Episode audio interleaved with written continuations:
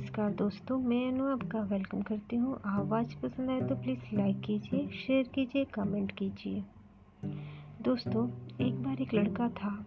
एक दिन अचानक उस लड़की की तबीयत ज़्यादा ख़राब हो गई। उसे लगा कि उसका अंतिम समय आ गया है। उस लड़के ने सोचा कि मरने से पहले अपनी प्रेमिका को सूचित कर दूँ। इसलिए उसने अपनी प्रेमिका को मरने से पाँच मिनट पहले मैसेज किया।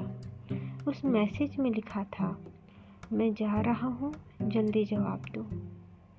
उसकी प्रेमिका ने मैसेज पढ़ा और वापस मैसेज भेजा, जिसमें लिखा था, तुम कहाँ जा रहे हो?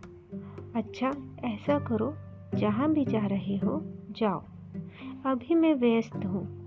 बाद में बात करते हैं। ये मैसेज पढ़कर वो बहुत दुखी हुआ और फिर उसने दूसरा मैसेज अपने दोस्त को भेजा। उस मैसेज में भी वही शब्द लिखे थे, मैं जा रहा हूँ, जल्दी जवाब दो।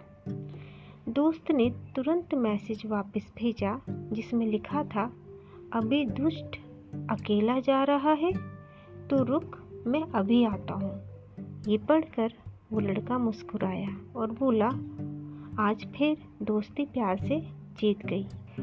तो दोस्तों सुना आपने, एक पल ही काफ़ी होता है जब इंसान को लगता है कि कोई उसके साथ है।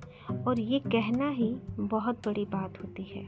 इसलिए दोस्त बनाते रहिए। और कैसी लगी ये स्मॉल सी स्टोरी ये भी बताइएगा। Thank you so much